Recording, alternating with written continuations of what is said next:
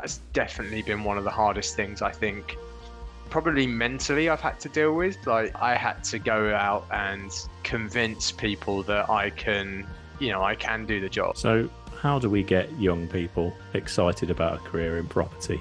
Fantastic podcast like this, Gareth. This is this probably the, the way to do it. I think my dad thinks I'm still a mortgage broker, um, and I, I, I, never was a mortgage broker. Pathways to Property, which um, yeah, you know, has been going a long time. And fast forward this year, we're on a, our 11th summer school. Um, we've had nearly over a thousand students come through, uh, of which about 25% are either working or studying in property. I'm not here to make you look bad. In fact, if anything, I should be making you look better. I have this book which is just full of business plans, and to be honest with you, most of them, 99% of them are. I wouldn't say rubbish, but they're never going to go anywhere. What's the hardest change that you've been through in your life? The, the toughest bit of that is is your ego, right? And it's the psychological bit. I felt like a failure. I, I, did feel like a failure for a long time, and I was very, I was ashamed of that. Do you think we still have a problem in the industry with with a lack of diversity, particularly at senior level? I think I've always been. I remember reading various reports from big consultancies back in the day. Whatever, 2020, we will have 50% of our board will be female, 50% of our board will be non-white, and you know, like, okay, great, but you know, when you look at the the pool that they're going to get that from, it's not very diverse. So they sort of set these targets, pat themselves on the back, and go and have lunch. And but actually, they're never going to meet them. Nobody wants to be given a job because they are they fit some diversity profile, right? You don't want to get a job because you're the only woman who you know uh, interviewed for it, or you were the only brown guy who interviewed for it. What's going to be your next big change? Hi, Paddy. Thanks so much for joining me on the podcast today. Um, the same first question as always what's the hardest change that you've been through in your life?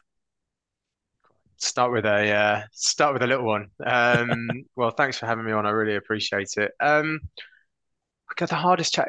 I, have been listening to some of your, to the other podcasts, and I've been having to think about this, and I still don't have a, a definitive answer. I think I'm if I one of the one of the things I've done over the last few years is actually try and work out what I'm good at. Um, and change seems to be one of the things that I I tend to spend a lot of time doing. And I think if I look at all the jobs I've done in my career, um, I work most effectively in uh, environments where there's significant change happening or there's a kind of high rate of growth. Um, I'm not very good in kind of ploddy type jobs where you know it's just do the same thing over and over again. So change for me is probably quite normal. Um, uh, you know, compared to sort of other people, uh, other people in other jobs. I think probably the, the biggest change I can point to is actually going from being a kind of principal to being an advisor, like into this job I'm doing now.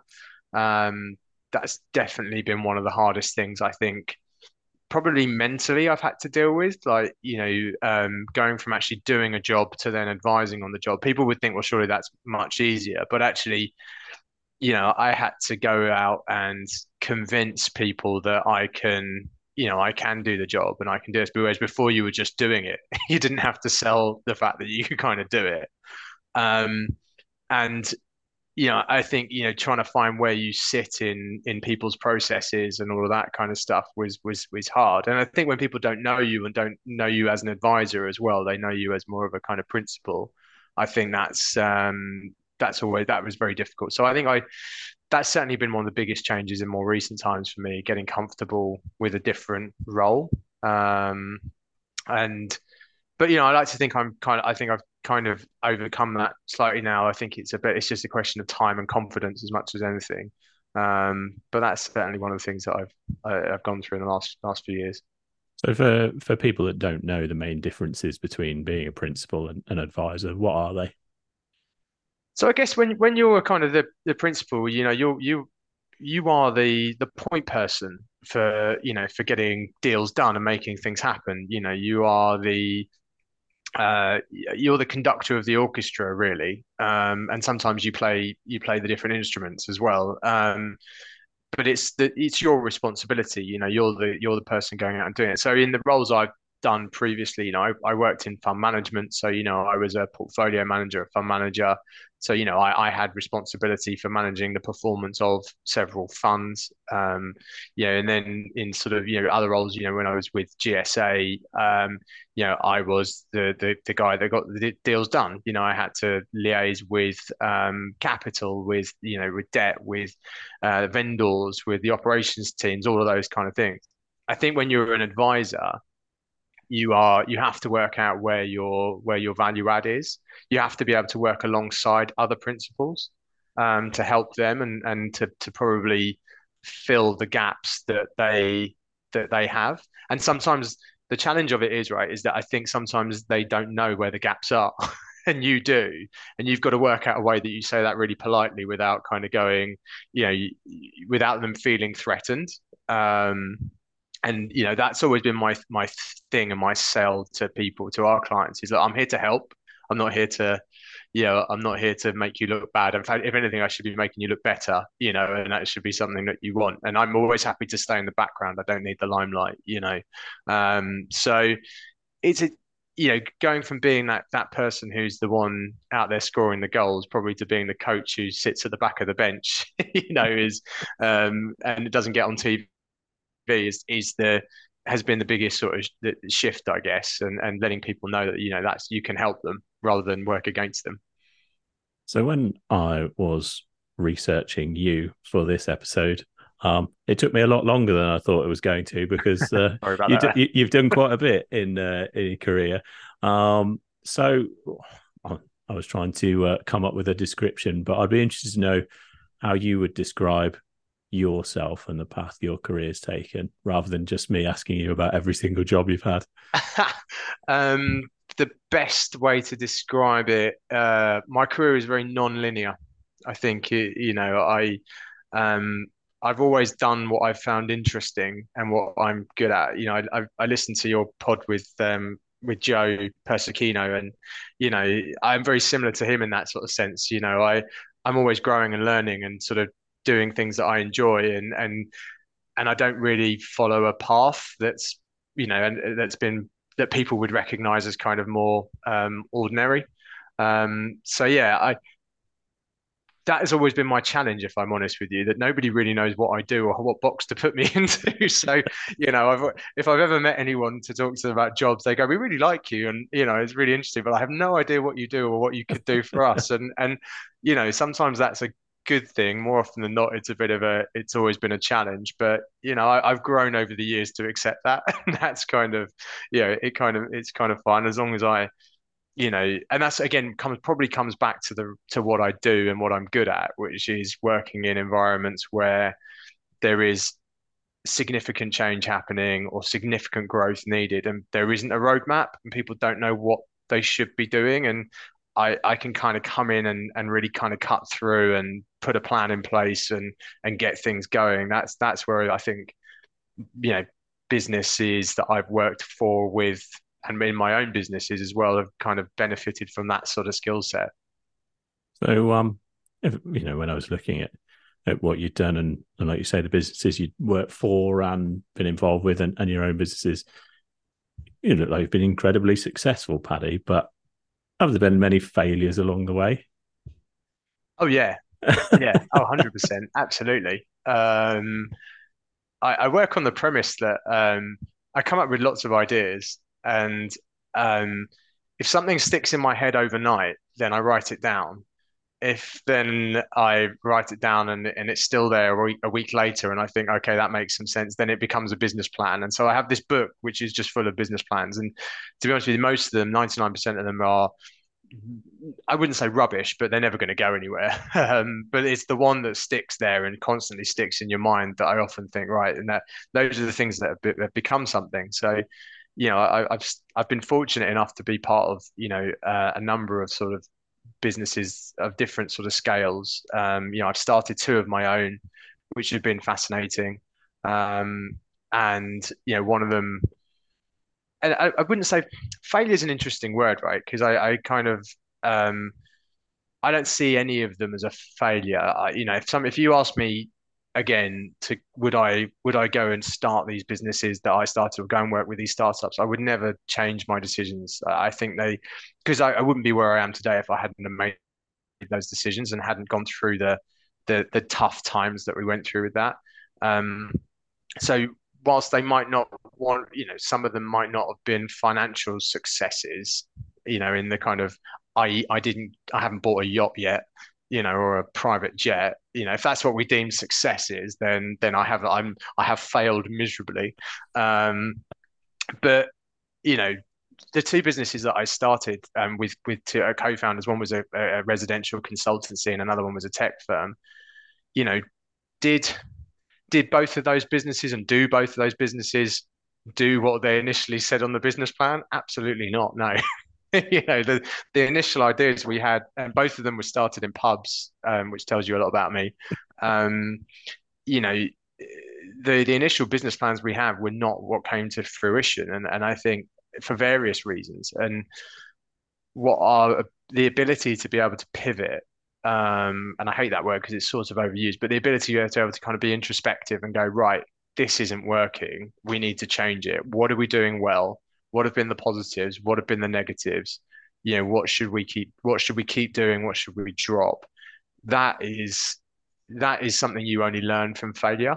Um, and it's a really really important skill i found in any business whether i'm working as part of a 18000 person consultancy or i'm working as a three person tech startup you know um, the ability to kind of turn turn the mirror on yourself and look and say right this isn't working but this is working so what do we do now uh, and to, to you know that so that's certainly what i've i've learned you know my, my first business was the Resi consultancy was like that. You know, I was um, trying to give advice to people on buying houses, and it was a terrible idea because I, um, I, I had no experience as an estate agent, which is what you needed. I had no network of people who bought high value houses. I just wanted to do the right thing and to, to help people out. And what my challenge was is that everyone wanted my product, i.e., they wanted me to help them buy a house, but nobody wanted to, to pay for it. Um, and that was the fundamental question I forgot to ask when I was doing my market research. So, you know, I I looked at that business and I said, right, okay, if I'm going to make this a success, I need to invest, you know, X hundred thousand pounds into it to go and buy the right relationships, do the right marketing and all that. And I was like, am I going to see a return from this? And I was like, maybe. Am I passionate about it? Not really. I really didn't enjoy buying houses for people. It was, you know, it's just not me. Um, but what I re- look back and I went, hold on a minute, I've been talking to a lot of investors, like you know, um, family offices and institutional investors, and maybe they they they need they like what I do, and I actually seem to click with them, and I talk their language. So maybe actually I just need to pivot my business slightly and do it for institutional investors and bigger investors rather than you know individuals and and people and that was the kind of light bulb moment for me. So uh, you know, completely changed it, and that's what got me into student housing and and everything else. So um, admitting failure on one part was what opened the door to another, um, which was which was great. So that's a very long answer to your question, Gareth, but yeah. it, and I think I think you're right. I think that's that's so hard when you've you know you've you've poured everything into a business and it's going to be in this direction and it doesn't work out and then you have to sort of you know change when you've been you've been out there you know marketing publicizing yourself saying what you do and then all of a sudden actually i'm not going to do that because that's not really going to work that's that's quite tough to do isn't it particularly you know maybe yeah. from a pride or ego point of view oh, and i'll tell you i mean the, the bit that i've told this to a few people you know the, the, the toughest bit of that is is your ego right and it's the psychological bit you know is that i i felt like a failure I, I, did feel like a failure for a long time, and I was very, I was ashamed of that. Um, you know, and and especially when I, you know, it got to a point where I had to go and get a job, right? Because I couldn't continue doing that, and that's the harsh reality of business, and nobody sees it. You do, you, you do sort of sit there and go, right, am I throwing good money after bad here? You know, is this is this going to work? And and when I realized that if this probably I needed to think differently and and to go and it, probably was too early or it was a different wrong business plan or whatever. I, I shouldered that quite a bit, and and it was really I I carried a lot of shame with that, and it was only I talked to a really good friend of mine, and I said to him one day after it had all kind of I'd made the decision, I said, oh, I feel I feel like I've failed, and he said, mate, he said you haven't at all. He said, you know, he said people look at you and think, God, I wish I could do that. Um, he said, you know, the fact that you've gone out there and tried it and it hasn't necessarily worked how you thought it would work, um, is is an absolute positive. You know, there are so many people that wish they could even have the guts to go and do that and try that. And and that was a real game changing moment for me when I realized actually, do you know what, I've been so harsh on myself here um, that it hadn't worked in the way I thought it would work. But again, you know, look at it from a different perspective. I wouldn't have worked and done the jobs and met the amazing people that I have and be in this seat now if I hadn't have made those decisions and and done that. So um, you just got to be you know, it takes these things take time, but and you've got to be sensible about it. But that was a real that percept the perception of it and kind of you know understanding my own ego and my own mentality was a real was a game changing sort of moment in how you perceive failure. I uh, I heard you say once that um, whether it's positive or a negative thing about you, you say yes to everything. Um, it, it, are you still like that? Yeah, I'm terrible. Ask anyone, any, ask anyone who's worked with me. They they hate it because um, I just I'm always like I have this kind of attitude. Like I'm sure we can work it out. So I just say yes, and I'm like I'm sure we'll work out. And you know, and, um, my my colleagues have always said that's the worst thing about working with me is I just take on all this stuff, and I'm part I think part of it is I'm a, if you do those psychometric testing on me, I think I'm a people pleaser, um, which is something I'm trying to change actually because you know I think I, I, it's it's a good thing as well as a bad thing, and probably more of a bad thing for me because I overcommit my time and um, something I sort of need to learn. But um, yeah, I, I just always think there's a way, right? And and and I try to communicate that as much. Sometimes there isn't, um, but you know, um, I'm not very siloed in my thinking and kind of binary about things. I always sort of I quite like problem solving, and sometimes the things that are bigger problems are the stuff that that I get involved in. So if everybody knows that about you, what don't they know about you? What what would surprise people listening to this to know oh, that they might not know about you, Paddy? Good question. Um, you know probably not a lot. I'm kind of the, the, the, person i'm talking to you know person i am at work is the person i am most of the time all the time. You know it's the um my wife said this to me the other day. She said she said there is a bit that people don't know about you. And i said what's that? And she goes oh, uh, me and my son talk in different voices quite a lot. she says there's a really dumb side. There's a really dumb side of me, which is really annoying to her. In that, you know, we we just go around imitating each other, and there's a really like stupid side of me, which I think is probably a bit of a release at times. I, I'm I'm really keen to. I don't take myself too seriously, um, which my mother always tells me is I should take myself more seriously, but I just I can't. Um, I just you know I don't I don't think I'm that person. Um, but yeah, I think uh, it's I, I wear my heart on my sleeve. Really, um, I'm very passionate about kind of things I do, whether you know at, at home and, and and at work. Um, I can, I think I'd I'd run out of energy if I had to keep two personas up. Um, um I, and I said I wasn't going to go through your career uh, because uh, you know th- that we would be here all day. I think talking about all the different things you've done. But the one bit that really interested me was Acasa and yeah. starting that firm. Um, well, I'll ask one question rather than asking lots. Where did the idea come from for Acasa? Um, so again, this is the kind of serendipitous piece of starting a business. So I, I so going back a long sort of way, I, I, was living in I lived in Holland for two years, um, from 2010 to 2012, and I was uh, working for a fund manager dealing with um, a load of I was a fund manager of three Dutch um, portfolios of like offices, um, logistics, shopping centers, things like that. Uh, and we were working it out from the back of the GFC. Um, anyway, I was selling a load of uh, offices to student investors and resi investors. I thought this is super interesting. And I came back to the UK in 2012. I tried to start get the business I was working for to start a resi student fund. Um, we worked on it for a bit, didn't quite work. Um, so then I made a rational decision, like every rational person does, to just quit my job and go and do it my, my own. I'll go and start a fund. How difficult can that be in 2012? Um, and that's where I um, set up the Resi consultancy, and I, I, you know, I tried to do the fund bit on the side.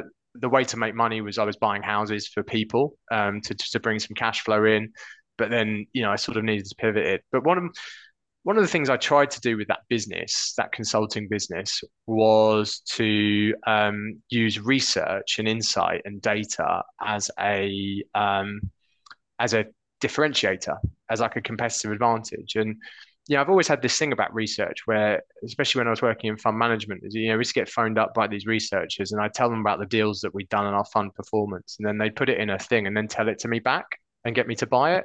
And I was like, what? I, I never quite understood, you know. So I give you the data and then you sell it back to me. You sell my own data back to me. And I thought, I, I was like, either I either I'm missing something here or there's got to be another way. And I, you know, and for me, what I wanted in the investment world was somebody to tell me what they think might happen. And uh, you know, I'm not going to hold them to it, but just have some sort of um, understanding what was going on. So I used to pay a guy um, to write uh, write a load of research. Somebody who was much smarter than me used to pay him uh, to write some research, and then I'd brand it um, under my own brand. And I got um, my mate who designed trainers, I think at the time was working for Nike, designed all my um, branding, and so we, we, I just put this research out there um, about the housing markets uh, and what was going on in the residential world, and it it was just really cool branding, and you know it was a little bit different, and I wasn't afraid to say things that I thought and you know that were backed up by some data. Anyway, I I, I started putting this out on social media. Um, and I got into this Twitter debate um, and in 2012 with some uh, chap, some American chap, um, who was you know debating with me about the London property market, and we were having this back and forth on Twitter. And I said to him, "Look, mate, why don't we just meet for a coffee? Where are you?" You know, he says, "He goes, oh, I'm in London. I'm at the Open Data Institute. I work for the Open Data, the Open Data Institute in London."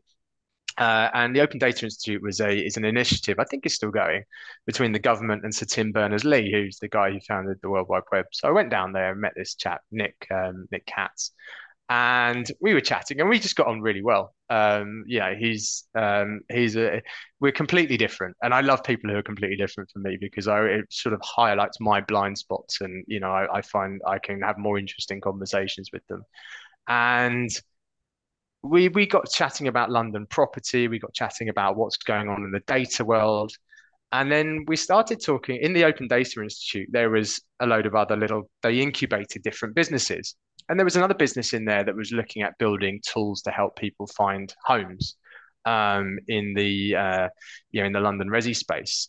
And some super smart guys, like the smartest guys you know you'll ever come across. And they built this tool, and Nick and I were talking to them, and I said, "Wow, this is amazing! This is a fantastic tool, um, but nobody will ever buy it." what do you mean? And I said, "Well, it's great, you know, but it's not worth anything to anyone, right? You know." And they said, "Well, what would you do then?" And I was like, "Well, what?" It was focused on the sort of transaction space, and I thought, well, look, everyone's always trying to disintermediate estate agents and make transactions better and blah blah blah. And it, by that time, if thing actually, I was a bit bored of that. There's just so many people sort of trying to do it, and you know, um, and it's a huge space, right? You know, there's one and a half, well, was one and a half million transactions a year. The market's worth loads. It's really attractive, but I can't tell you the amount of people who tried to get rid of Foxtons and they haven't succeeded. you know, so I was like, right, how can you be a little bit different? I said, you know, what would be really interesting is is finding a way to help people make better decisions in managing their homes. Um, rather than the transactional piece, the management piece is much more interesting because people buy and sell homes on average every seven years. So we're working super hard to get a one-time income every seven years. I was like, and this was sort of coming out of um, running my consultancy was one of the things that really was tough with the consultancy was cash flow. And it's the same with any business, right? And I was working in a high value, low volume environment. And I was like, oh, this is annoying. I don't, I, you know, I don't like this as a, as, as a personal business. And what I wanted to find was actually, what if we could do it the other way around? You know, high volume, high, high, high volume, low value. And the management space just struck me as something that you actually, you know, you could do that in. So we looked at data, uh, you know, how many data sets could we get? There's so much open data around, you know, uh, how you run your homes, uh, energy consumption data, all this kind of stuff. And how could we put that against addresses so that when people are looking at buying and selling their homes, they can understand how those homes perform. Um, and then they can track that once they've bought the home. So it becomes a kind of recurring thing, right? And you gamify it. So people put their yeah. data in, they get back and all this. So we created this dashboard for the home, um, which was our big kind of this is what it's going to look like. Um, but we needed a kind of what we called like a beachhead, really. We needed a product that was going to be the initial lynch to get in. So I fast forwarded a bit. The three of us decided to start this business. We built the business plan in a pub in Shoreditch. Uh, and this was all while I was meant to be doing a consulting business. I got totally distracted. Um, and we found a couple of investors who gave us, I mean, this is mad when you think about it. They gave us 150,000 pounds off the back of a 20 page slide deck that we put together in a boozer um, off the back of Liverpool Street. Um, and we we got going, you know, building building this kind of minimum viable product really. And the whole idea was actually just to make renting easier for people. So and make but making the management of renting easier. And we we our, our initial customers were going to be um sharers, so share people who were sharing, and they wanted to get more transparency around their finances. So we thought, fine, let, why don't you just manage all your finances in a in a shared home through through our app? And that was what became the product essentially. Um, was a kind of online calculator with an e-wallet in that um, that integrated with local councils to pay council tax, utilities companies to pay utilities, and um, TV licensing and Sky and all these things. Um, but also a way that people could pay each other back for groceries and drinks and all this kind of stuff. And that was that was kind of what took it off really. And you know, fast forward a number of years, you know, the team there, Nick and Vas, who was the other co-founder, um, you know, they raised nearly five million pounds in venture capital money. We had nation, Nationwide Bank, uh, Nationwide Ventures were our biggest investor. I mean, we were the first investment for them for their venture capital arm. Um, and it was an amazing, amazing experience. You know, I, I had to step back from the business um, in 2015ish because I needed to pay the rent, if I'm honest. And so I, I I took a less active role, but was very much sort of there with the guys. The guys did a lot of the the big grunt work, you know, Nick and Vas and that. But I'm super proud of what they achieved and what we achieved. Um, you know, because I think you know those early days when we were you know, sitting in coffee shops and pubs, and we hired this little cupboard of an office, if I remember, off Curtain Road, um, above a what a fancy dress shop or something, for you know, to to to get it all started, um, where we had interns and coders and all this. And at one point, I think we had like 15 people sitting in a like a live work unit in Shoreditch, just coding away, building all this stuff. Um, yeah, it was amazing to be a part of that. I learned so much about tech. I learned a lot about um, how to raise money. I learned a lot about product. Um, I learned, learned a lot about venture capital. Um, you know, how to get businesses off the ground. Met some fascinating people. Um, yeah, I could probably write a book on it, but Nick and Vas could probably write a better book on it. But you know, it's um, yeah, it was a fascinating experience. It's something I kind of did on the side, weirdly. that's, that's what struck me when you were talking there about how you know, yeah. I, was, I was doing this job whilst also doing this. You know, that sounds like more than a full time job. Just to, just trying to get that off the ground. I'm a weird. I'm a weird person. I've always had like three jobs on the go since the age of about twelve. Um, you know, I was a bit of a a grafter when I was young, and I, I would work I'd work washing up in a pub. I'd you know I'd be selling. I remember I, I had doing like random marketing jobs. I just always you know if I had time I'd be working and I just do stuff and you know try and get money. And it's no weirdly no different now. You know i wear i wear several different hats um, and do several different things. And i think i'd be lost if i did it if i didn't have that. Well coming on to one of those other hats that you wear is pathways to property which um, yeah. you know has been going a long time. And um, just briefly explain to anyone that isn't aware and i think you know a lot of our listeners are in in the real estate uh, environment, so I'm sure they've come across it. But if they haven't, just you know, what does Pathways to Property do? That you and obviously, I should say that you're you're the chair of that.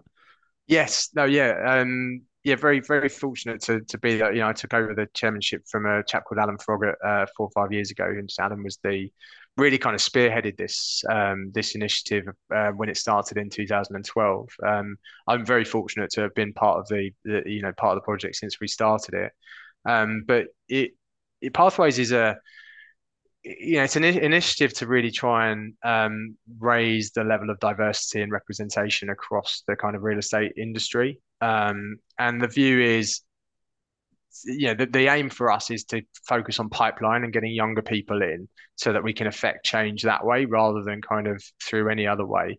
Um, I think I've always been, I remember reading various reports from big consultancies back in the day, you know, 10, 10, 12 years ago, who were like, right, you know, by 20, whatever, 2020, we will have 50% of our board will be female, 50% of our board will be non-white. And, you know, like, okay, great. But, you know, when you look at the the pool that they're going to get that from, it's not very diverse. So they sort of set these targets, pat themselves on the back, and go and have lunch. And but actually, they're never going to meet them because there's nobody there to actually meet them. And and nobody wants to be given a job because they are they fit some diversity profile, right? You don't want to get a job because you're the only woman who you know uh, interviewed for it, or you were the only brown guy who interviewed for it. That's not that's not where we want to get to. So Pathways came around. It's an initiative that was um, put together by the Reading Real Estate Foundation, which I got involved with when I was at Reading Uni. Um, and it was supported by British Land gave us half a million pounds to get going, which was amazing, really, because a lot of these things just really struggle for cash and, and resource. Um, and it was really built around uh, a, a, a, summer school that we run every year for 16 to 17 year olds to teach them about real estate and careers and things like that. Fast forward this year, we're on a, our 11th summer school. Um, we've had nearly over a thousand students come through, uh, of which about 25% are either working or studying in property. But today, the summer school is less academic. It's not about teaching you what is property, what is planning. It's more about developing soft skills. Um, it's more about creating an awareness of um, of the industry and what the industry does and, and helping the, the, the students build their network and their understanding of where they want to be in real estate. It's about giving them connections, um, giving them role models. Um, and today, you know, we uh, we provide mentoring schemes, we provide work experience, we provide an online course that students can do to get a certificate to say they've participated in that, that they can put on their UCAS form. Um, we provide full financial support to anyone who comes on the uh, summer school who wants to study in real estate at any university in the UK, not just Reading. Um, uh, what else? And that's that's sort of that's kind of it really. It's kind of a whole ecosystem, and now it's become this kind of family, you know, as well. We've had some of the students that came to us, you know, 11, 12 years ago are now 28, 27, 28 and working in the industry and helping younger students. And it's so nice to sort of see that my aim with it is that I want to be. I'd love to see some of the students that came on the original summer schools, the first ones, be on boards and in you know leadership positions. That when I that would be the day I know that that would be the day that I resign and I leave because I know that we've we've achieved what we're going to achieve. You know, that's that's when we've known that we really sort of um, we've been we've affected change. Um, when you know really the voices that we've nurtured all the way through are the voices of influence. Um, and the whole thing about this is giving everyone a, a, voice at the table. I don't. It's not about suppressing any voices. It's about raising other voices sort of up so that there's an equal opportunity to to be heard at the table. That that's what it is. And I think we we as businesses and an industry, and not just our industry and us businesses, a, a lot of businesses and industry, you know, the biggest risk is is monoculture and and lack of diversity of thinking. You know, when you when you have those kind of you know, those kind of mono thoughts and the same kind of people you know thinking the same thing you you don't spot opportunities and you certainly don't spot risks. Um, so you know in any business of any size it's really important to to have to have different types of person and thinking in there so that you can be as prepared for the future from a positive and a negative perspective as you can really so, how do we get young people excited about a career in property? Um, fantastic podcast like this, Gareth. This is this probably the the way to do it. I think. Look, for me, it, it's it's um, demystifying the the language a little bit, talking a bit more in plain English about what we do, making sure it's not the best kept secret out there. Um, I think it's getting more role models out there. Um, getting people, you know, within the industry to be happy to kind of raise their profiles a bit and get out there talking and meeting people.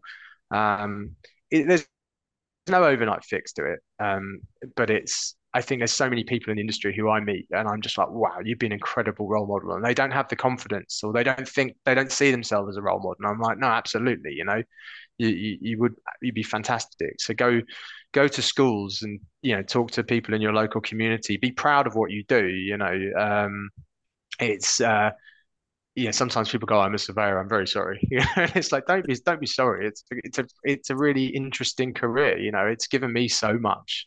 Um, you know, working working and studying in real estate, I never would have thought I would have done all the things that I've done, and you know, I'm, I like to think I've still got a lot a lot more to do. Um, so it's just through that kind of that communication and talking and you know marketing ourselves in a in a more positive and better way um, that I think we can do that. And so yeah, LinkedIn's a great tool. Social media is a great tool. You know, kids kids use a lot of these um, these tools, but what they really want is just to meet people who talk really positively about the the industry. And so sometimes, yeah, I think the best way for people to do it is genuinely to go to go go back to your old schools, go to the schools that your kids go to, go to the schools that you pass every day on the walk to the station. You know, um, because they're always schools are always crying out for role models. You know, they they want real people to come in and talk to their kids, and um, and that's the most impactful thing I think people can do. I read that you said that parents don't see real estate as a proper profession. That's true. Yeah. um, did, did your parents think you had a proper job? Cool. I think my dad thinks I'm still a mortgage broker. Um, I, I, I, never was a mortgage broker. I think that's just it.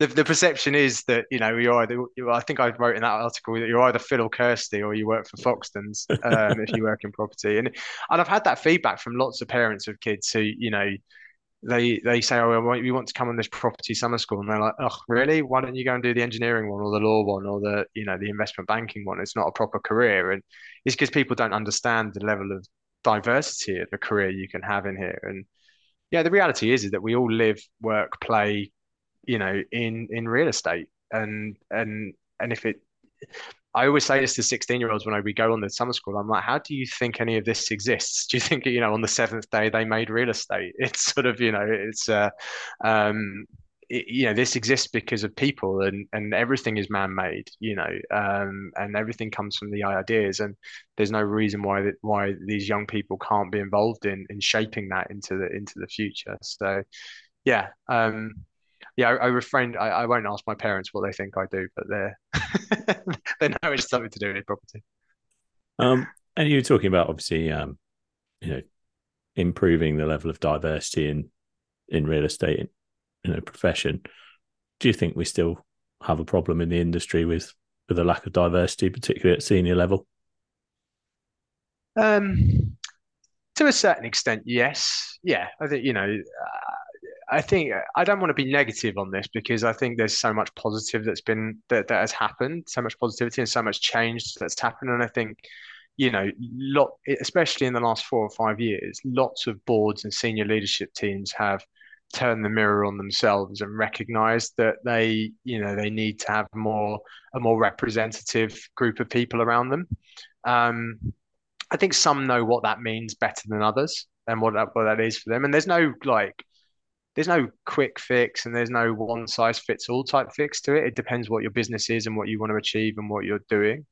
But I very rarely have conversations with people who go, "No, I, I don't think it's I don't think it's an issue." I think everyone re- recognizes it. But what's what's really heartwarming about it and really en- it gives me the energy is that people are genuinely want to do something about it and want to open the the doors up to a more representative group of of, of thinking. Um, and so you know, the challenge the challenge is to to try and make sure that the pipeline that's coming through and the young people that are coming through into the industry are from a more representative background and and that people already in the industry are um, open-minded you know and and willing to to to take on different views from people who are not necessarily their own. Um, it, I've always made it really clear that I don't want I don't want people to chastise themselves and like you know whip themselves on the back and go, oh, "I'm a terrible person, I'm awful," you know, and this and that. It's like that's not it at all. You know, for me, you know, it's it's about feeling as humans. I think we feel the fear of what we don't know. Um, and we, you know, it's a bit like when you look at hiring and, and the traditional way of hiring, and people tend to hire people who are just like them because they feel safe, right? And that's a, there's nothing wrong with that. That that that's human nature. It's what we do, right? But it's feeling that, recognizing that, and then maybe doing something different. Um, it may be that the person who is, you know, if you're interviewing something, the best person for that job is just like you. That's absolutely fine. But take an objective view for it, of it, do it consciously rather than kind of unconsciously. Um, so look, it, it's definitely an issue. Are we the worst, you know, in real estate? Probably not. You know, you've got to look at politics. Maybe it's like, you know, it probably needs to be a bit more representative. But you know, they they're, they're doing that as well. And you know, other sectors. I'm really fortunate that I get to talk to representatives from you know the world of finance, investment banking, and you know law. We work a lot with the Sutton Trust, who work a lot across this, so we get I get a really good view in of um, what other sectors are doing. And you know, we're all coming from a low bar, right? But what is clear across all of these industries is that there is um, progress and there's no silver bullet. And I think if you look for a silver bullet, you'll always fail because there isn't one. There isn't one there. Um, it's really just about leading by example and and trying to sort of change things, sort of you know, step by step, gradually at things at a t- you know one thing at a time. So obviously we talked about pathways to property, and you mentioned about the Reading Real Estate Foundation as well that you're trustee of. Um, yeah, and and you've got lots of jobs. Uh, so you know you've only got so much time, but clearly it's important to you. So why is it so important to you to to give back to the industry and to obviously in, make young people want to come into the industry? What drives you to do that? Yeah, I, I, I, I genuinely don't know. I think it's just something that's part of part of me and my fiber and kind of who I am. I think I think I, you know, I look back on my early career and, and I didn't have that many role models in the in the industry. You know, my role models growing up were my mates' older brothers a lot of time, and that's kind of you know um, funny enough, I had a, a, friend of mine came in to see me in the office the other day and haven't seen him for a few years. Um, and I said to him, "You're the reason I'm in real estate." And he said, "Well," and he was my girlfriend's older brother when I was about 16, and he got me uh, he, he got me in to see to go and have a coffee with um, a chap who was running the uh, at Savills Savills team in Chelmsford in whatever it was, 2000, the year 2000. And I, and after that, I was like, "Wow, property seems like something to you know to do." And and so I said, "I blame you." 24 years ago, you know, when, I met you, when I was seeing your sister, it was quite, it was really interesting. So you know, but it's amazing, but it's amazing, you know, that we have those those those kind of relationships endure. But I think I think I've always been community is really important to me and family is really important to me. And I, and I just feel like you know I see I see my team as a family. I see the people I work with as, as family uh, and friends. And you know I, I feel like you just want to do the best you can. And and for me bringing people through and, and and maybe making sure that some young people don't have to struggle in the way that I struggled I guess. I don't think I know in some professions there's a mentality. Well, I went through it, so you can go through it, and that will make you all hardened and stuff like that. I, I kind of, I maybe I understand that a little bit, but I'm a bit like, you know, I, I do think. I just wish sometimes there, there was somebody who could have given me a bit of a leg up, um, or given me a roadmap, or demystified some of the language for me in a safe environment. And that's kind of just what I want to provide. You know, the the, the kids that we work with, the student young people we work with, we don't give anything to them on a silver platter, right? They still have to work for it. They still have to have the hunger and the drive, but we'll give them the um, the environment where they can thrive uh, and and make sure they don't have to worry about things like um, money and and all sorts if they don't need to. But they still have to walk through those doors, and they still have to, you know, still not an easy ride, but um, yeah, I think it's just something. I think it's just part of who I am, really. I don't really know. I don't really know. Maybe it's because I keep saying yes to everything. um, a topic that maybe we move on to something slightly different, but a topic that's very much in everybody's consciousness at the moment is climate change in real estate. You know, we're responsible for mm. for, for quite a bit of the perceived impact on on climate change. So, I'm interested to find out whose responsibility do we think it is to change? Is it whether it's developer or or a tenant or an operator? you know, for making that change? Or perhaps you could give me an example of of someone that's leading real positive change in that area. Yeah, it's it's an interesting one. I've I've recently just done a two day course with the Green Building Council, um, uh, all around kind of understanding a bit more about what we mean by ESG. Um, and I guess you know climate change and, and and sustainability is is obviously a big part of that and fits more into the E. I suppose a lot of the stuff I do is on the S side of it, yeah. but you know the the E side of it is just is is just as important, uh, and the G bit as well. Um, I mean, it, the, the, the, the, the simple answer it is a collective responsibility, but somebody it needs to start somewhere. Um, and I think with all of these things, when it comes to change, change needs there needs to be somebody who goes right. I'm going to change, and they have the confidence to lead by example, and people follow them. Um, you know, as human beings, we are sheep. so, um, and we do we follow each other, and so there needs to be somebody who kind of goes right you know we're we're going to do that. I think by and large, capital seem you know has has grasped it, and you know, and you see now you know um, investors who are looking to invest in any class asset class around around Europe um, are you know have very stringent kind of sustainability criteria that they need to meet. And it's tough at the moment because it, it narrows the pool of assets in which they can trade and buy and manage um, because you know they don't meet those criteria, and I think that you know they want to lead in that, and I think that's probably probably the right place to start in, in that sense um, because you know money talks and they control the the checkbook. So um, you know they if they're if they're doing that, then eventually sort of people will follow. And it is interesting when you look at when I think about the conversations I have with developers, you know, where they're saying, well, okay, well, what does the capital want? You know, what do we mean by sustainable building? So they they're not now just building buildings and hoping that they can flog them into the market. They're kind of going, okay, well, you know, what do they want in terms of you know sustainability and, and ESG credentials and things like that, and how can we go and build that? Um, the, the big question is, you know, will they pay for it? um, and I and I think at the moment that answer is unclear.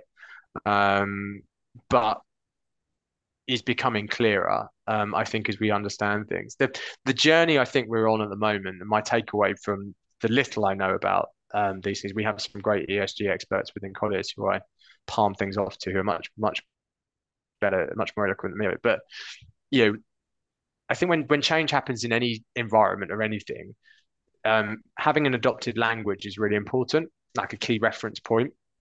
So I think what we're still trying to wait for at the moment is an understanding of what is the adopted language and sustainability that that everyone is going to conform to that will give us the benchmark to know whether we're doing the right thing or not.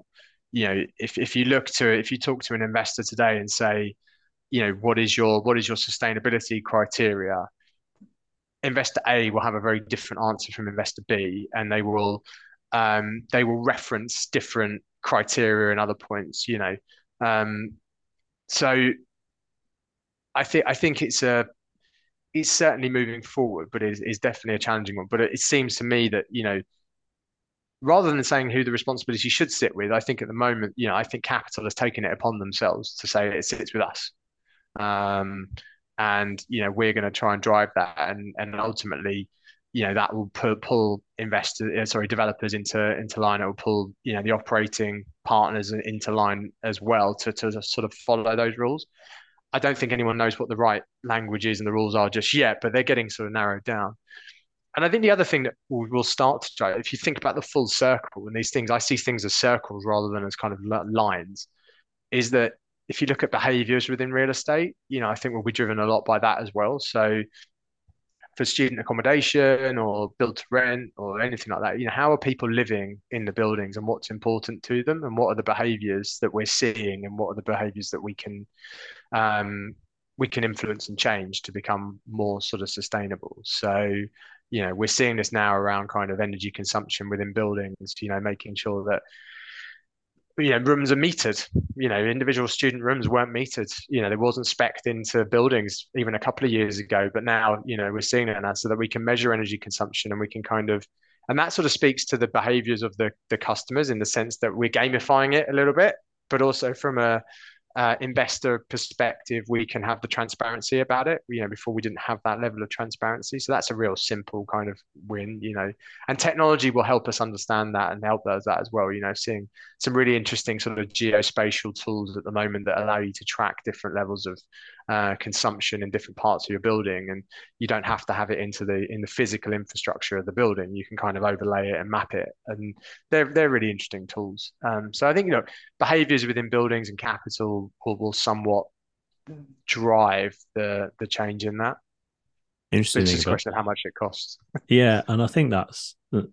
I spoke to an investor recently who um, you know, commented about the appetite and availability of capital to get to net zero anytime soon in, in real estate. And their opinion was, and I want to get this right, even though I'm not quoting them directly, is that there isn't enough, simply enough capital being ploughed or available to be ploughed into this into real estate in the UK to get to well, the original target was to get to the C for EPC legislation, but I think that was that's changed since I wrote yeah. the question. Um, but you know, I do you think there's enough? You know, because we've seen the retrofit costs now are just crazy, but then even build costs from new are crazy. So, do you think there's enough capital out there to meet those those ambitious targets?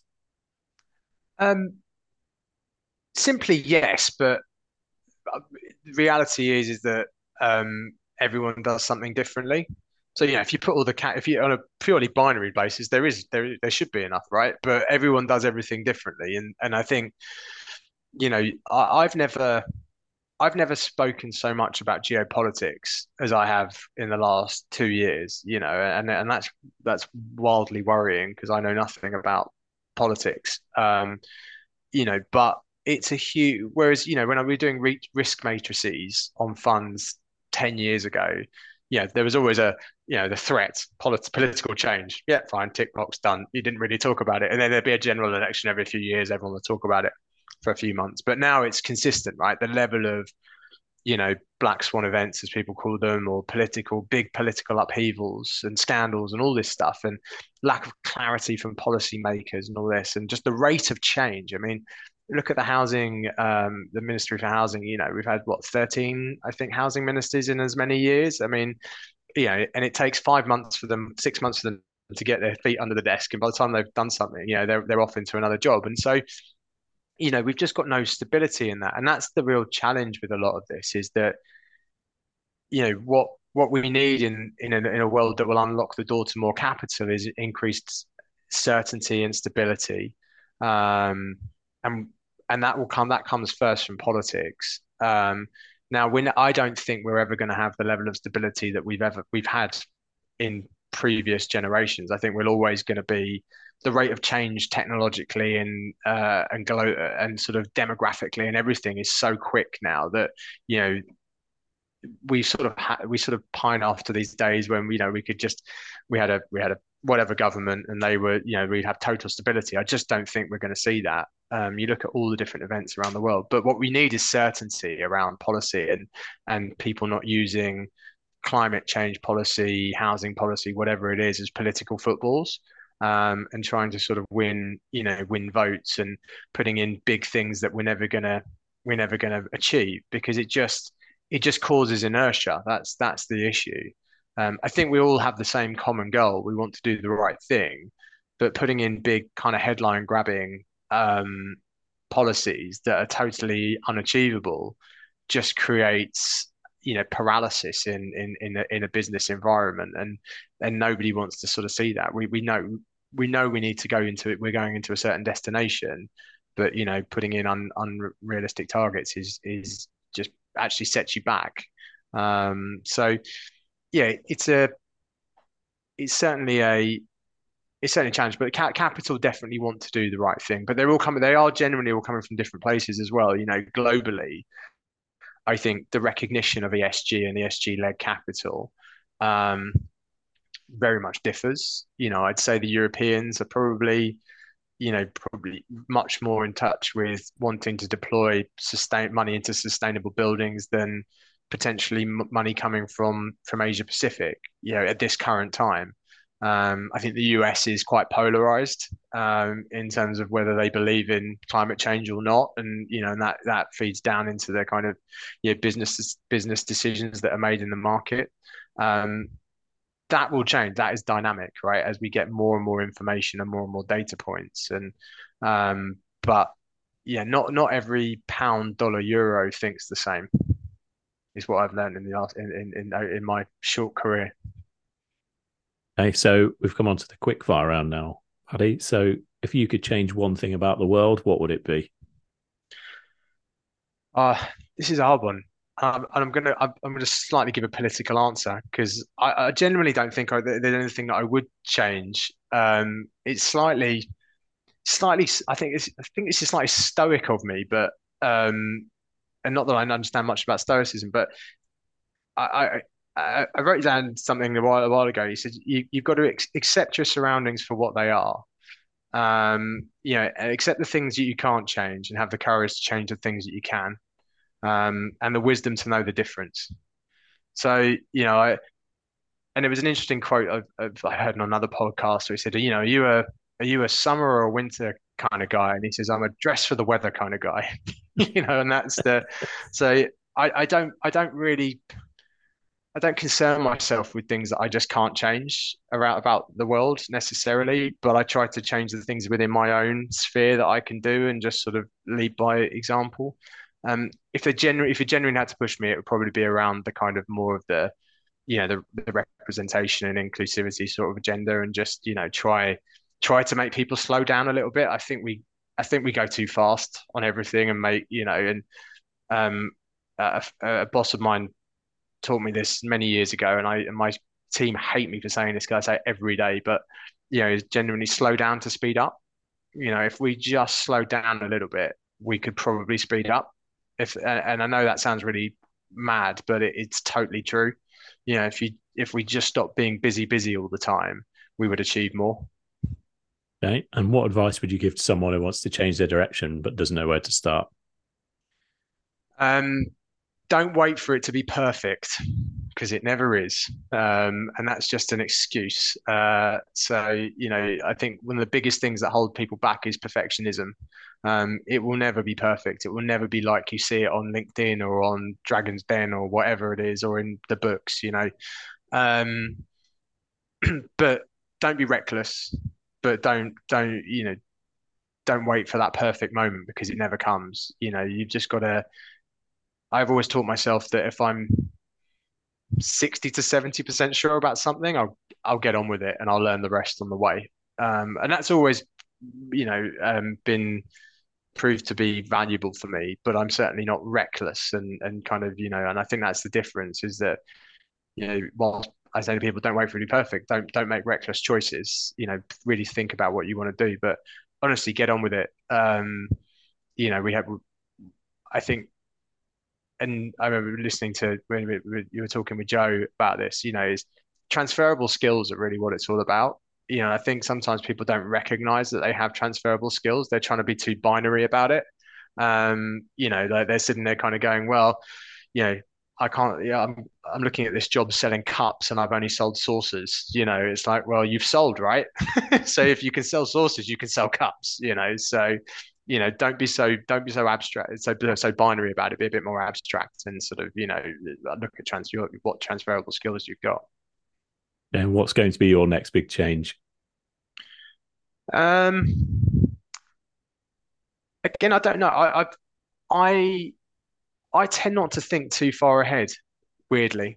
I mean maybe actually that's just probably a, I, I i don't get burdened too much by it. Um one of the things i've learned in the last few years and i think this certainly when you have children, I think this you, you, you just the way you do life changes, right? It has to. Um, I, I've tried to be more present in what I do and enjoy what I'm doing and take that in. And that's advice I give to all of my younger colleagues as well. Is that, you know, if they might be doing a a stint in the valuation department and they hate it, and I'm like, look, just be present, take it all in because you won't be there forever, and other stuff will come around the corner, and you never know. You know, most of the opportunities that have come in my life have come through just having an open mind and meeting people serendipitously, um, either on Twitter or wherever. And and you know, and so if you try to plan that too much and say that, I think you miss out on on opportunities and and and, and experiences along the way. So yeah, I don't know. The big the biggest change for me that's happened in the the biggest change that's going on at the moment is trying to work out how to get one child to school and one child to nursery with two working parents and then try and do the pickups. That's that's the biggest thing I'm trying to work out at the moment. Well, if you find the solution, let me know because uh, I, think, I think there's a few of us struggling with that. Um, Honestly. Uh, and always the final question, and the one that people worry about most is if you were to recommend a guest for me to speak to on the podcast, who would it be? Ah, well, you've, you've had such a great a great lineup recently, uh, and some very kind people on who, who recommended me. I think the two people I, I think are fascinating um, in the sector to, to speak with. I think one would be Chris Holloway, um, who I work with at um, at GSA. Um, you know, Chris is based in Madrid and is sort of leading, you know, GSA's kind of um, global kind of expansion, you know, at the moment. And yeah, man of a man of many many languages, and you know, and and again, doesn't come from the kind of traditional investment and property background. So you know, isn't burdened by our by by the sort of silos that we kind of try and put ourselves into. So he's he's definitely fast. He's really fascinating guy and a good friend. Um, and a chap called uh, Vedran Kosoric, um, who's uh, works for Empiric uh, students. I think is, you know, Ved, Ved was my first client when I started in property at the age of 20 odd. Um, and weirdly, we were at the same university together, but we've just, you know, we've known each other throughout my whole career. And he, he's, he spent time at Unite and he's now at Empiric. And again, just somebody who I think is, is thinks differently and doesn't fit the usual mold, um, but just has brilliant kind of you know intellect and and kind of hunger and drive um you know and a good, good person to spend time around. So i think they'd be they'd be really really good guys to speak to. Right. well uh, i'll certainly um tag them in the posts and see if we can get uh, get episodes recorded. Um paddy i just want to say thanks for obviously joining me on the podcast. Hopefully we managed to cover some some different topics. Um and I, I, honestly don't know how you fit it all in everything that you've done. You know when i started researching again it's um i normally put some time aside and uh, i had to double it i think to go through everything that you, have been doing throughout your career. It's, you know it's uh, it's crazy. I'd, I'd say that it's testament to the teams that i've worked with. It's not a it, no by no means is a kind of personal achievement. It's you know it, it this is all i've great teams around me and still do. And you know, and it, everything I've ever done has been a massive team effort. So you know, um, it's testament for to all the people I've worked with. Right, and um, and yeah, some of the things you're doing, obviously, and I've been doing for a long time with with pathways to property and other things are, you know, more power to you to uh, to get those things going. So um, so yeah, thank thanks very much. No, thank you.